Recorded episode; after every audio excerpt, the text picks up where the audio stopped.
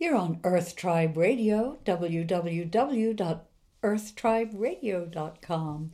Hey, Fiona. Hey, Jill. How are you this bright and sunny morning? Lovely. It's almost always sunny in our life. Almost always. Sometimes too sunny. Yeah. I've been, on the Earth Tribe Radio on Facebook, every day I do the Mayan astrology. Yes. The Mayan astrology. And just in case you're interested, Jill can do your chart. If you go to Earth Tribe Radio, you can book a chart, a specific chart reading from Jill. Anyway, so every day, it's like the Mayan calendar is like three calendars within one, different cogs. There's a smaller one, and that goes with inside another one, which goes inside another one. So it's quite complicated, but it is fascinating, absolutely fascinating. And so as every night I do one for the next day, the next morning, and I'm just amazed at how everything fits together. It really is a journey that we're on. And I'm recognizing this after doing this for 15 years, I guess, really recognizing the journey that we're on. And one of the things I'm aware of is how much those who went before us, our ancestors, or in some cases they would say the old ones, how much we are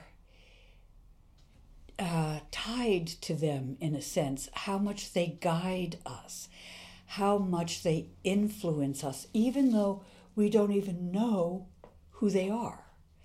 It's quite extraordinary, and I wanted to talk to you about that today to see what you feel, what you think about that. Well, you're the you know more than I do about this, but the Native Americans say seven generations in each way, right? I know the Hawaiian elder that I studied with used to always say, as you're doing your spiritual work or your process, whatever it is that you're doing, the work on yourself, you're actually, all of your ancestors from both 7 years in both directions, 7 generations, are sitting on the bleachers cheering you on as you're coming through. And he always said, you're not just doing this for you, of course you're doing it for your ancestors, for the people who are coming after you. Even if there are no children in your family, it's the children of other people in the family. Because we're all connected with, if we've got similar ancestors. And then also it affects the people that went before us. So it's like when I get chicken or meat for my husband, I always hold my hands over the chicken or the meat because I'm a vegetarian, but and I can actually feel it going to the lines of the chicken or the cow, and so it kind of spreads. And it's the same with the work that we do. I don't like to call it work, with the journey that we're on. As we make it more and more conscious and more light, it spreads backwards to our parents, grandparents, great-grandparents, and so forth, and forwards to anybody that's with us or anybody that's in our line anywhere. Mm-hmm. So we're not just enjoying this journey for ourselves or struggling or whatever we're doing on the journey. We're doing it for everyone, and that's also because energy moves so much everywhere that it we are connected to everything anyway. So not only the ancestors, but everything everywhere. So I also believe that it's something to do with the energy, the vibrations of those that went before that might have been passed on or transitioned 200-300 years ago, more than that. But there is a vibration that they have, that they still have, that exists within us. And I know that sounds I absolutely strange, agree. I was reading a book about Beatrix Potter, the person who did all of those just for other people. She did Peter Rabbit. She did all the little Peter Rabbit books and all those books. And she had been for a few generations. Her parents had been had come out of the working class, in a sense, and come to be lawyers and the middle class. In England, it's very, very caste system. But it's when she became wealthy from her books, she went ahead in the Lake District and started and bought a farm and then other farms. And it said that as she got older, she deliberately went back to her roots of what her ancestors had been, because she felt actually more comfortable and comforted by wearing those tweeds, being on the earth, working with sheep, as well as doing her art and her books, because she didn't ever feel very comfortable in the other system, with the other system that she was in. And I think it's interesting. That's why it's not a bad idea just to really feel what you feel about your ancestors. And if you don't know them, you can sit and meditate and just feel backwards. I get... And I also believe, and I think we've talked about this once before, but in dreams or messages or voice, it's hard to explain, but sometimes in a dream, I'll see something that I don't understand, and I have a sense that it's one of my ancestors guiding me. Mm. And so I just need to have the patience to wait till I meant to understand it, or be open to seeing what it means. And then when I do that, when I pay attention to passing thoughts, I'll get that passing thought and I'll write it down. And I really believe that that's a message, and it's guiding me towards something. I feel all the time that our ancestors are our guides, and they're always there for us, and they know that whatever they help us to do, we can help the next 7 generations to do. And even if they're not conscious and they didn't know, they're still helping us in some way. Yeah. Because even if they were difficult or not the parents or grandparents we wished we could have, they enabled us to gather consciousness. Mm-hmm. And to become lighter through the experiences we had. And I think that there's different aspects of it. For those of us who believe in the energies moving on and returning, then that is obvious. And also, I think there's another thing, which is the layers of what we have stay here on the planet forever. So that's like, what I call the vibration. Yeah, so those vibrations stay here forever, and they are helping and guiding and through our experiences. That's why I was thinking my dad was so brilliant, and your dad was brilliant. And I wondered when he died. I was thinking, this is so smart. He knew just about everything about everything. And I thought, that's a pity that his knowledge was lost. And it came to me, it wasn't lost. It's here. Anybody can pick it up. It's like with the death doulas. About 30 years ago, I said to somebody, we should start, because I had a client who was a doula. I said, we should start a training for death doulas. Mm. And in the last 15 years, that's become very big. And that's because somewhere, whether somebody else put it out or whether I put it out, who doesn't matter, that energy is floating around and someone picked it up. And inventors know that too. They know if they have a thought and they don't act on it, like my grandfather, then somebody else will pick it up as well. Same thing in music. As you know, people can write a beautiful piece of music, and they put that out there, and this is played, and then somebody else picks up a piece of it, and and on it goes, and then eventually somebody says, but isn't that that one, and aren't you copying? But it's the vibration that is carried with music, with dreams, with actions, everything that we do. And I truly want to, when I go, leave a really high vibration, living here on Earth, when I shed my Earth clothes, my Earth body. But I feel very connected to the ancestors. And looking at where we are right now, we're about to enter another Trecena, which is like 13 days. And each Trecena has an energy. And during those 13 days, that one energy holds all the others that come during the 13 days. Mm. So that's a tremendous influence on it.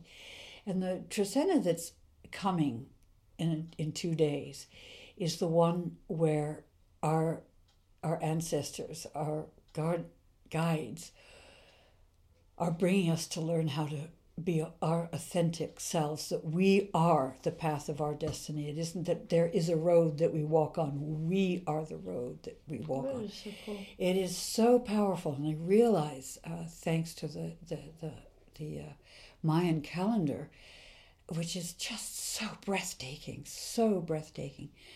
that I'm being helped to recognize, like today's, if I may, today's energy is one where, if we can look at all our life's experiences and understand them and recognize them and accept them and put no blame anywhere else, if we can do this and not judge whether it was good or bad or anything, that's the important thing, but honestly look at them and not try to gloss over anything, then we're much more prepared to step into our shoes, our very own shoes, for the next 13 days. And the COVID is actually really helping us with that, because with all the shaking up, it's making us challenge everything. Oh, I cannot agree more with you. The first time that we had the lockdown for a month, my first feeling for that first month was, oh God, this is great. I have a great excuse. I don't owe anything to anybody. I can just be here now and practice that. But at the same time, I'm then really focusing on the Mayan calendar, because that's really the only thing that I had to do aside from tidy house and feed the animals. And I thought, and I watched how every day's events would affect me, or are affecting everything else around us. And after the first month, when it was quite interesting because we'd never been in lockdown, most of us, for a month, and then I watched people get bored with that. And then this is frustrating, and this is an inconvenience to me.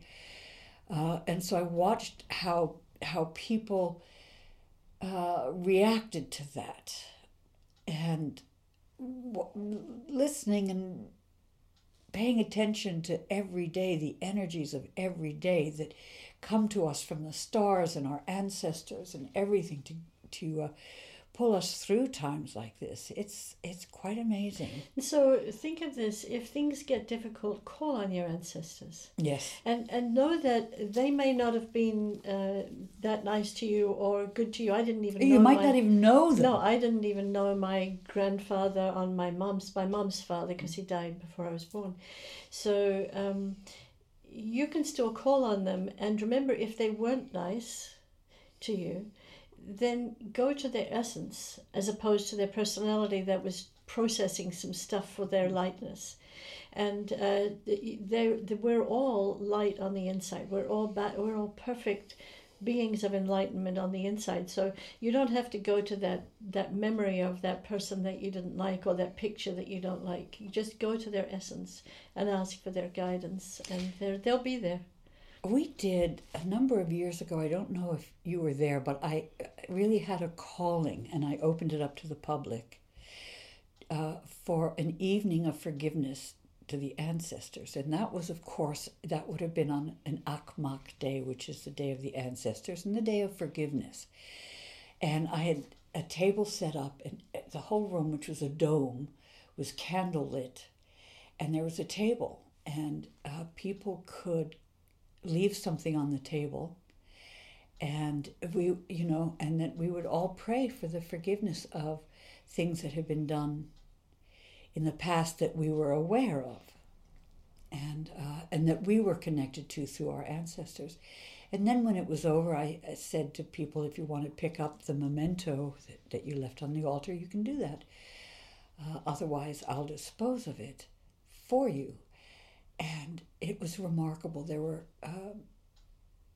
Nazi past books and things from the Holocaust. There was that on the table, and slave ownership papers and pictures of slaves. And so it was a huge reminder that regardless of how we are now, our ancestors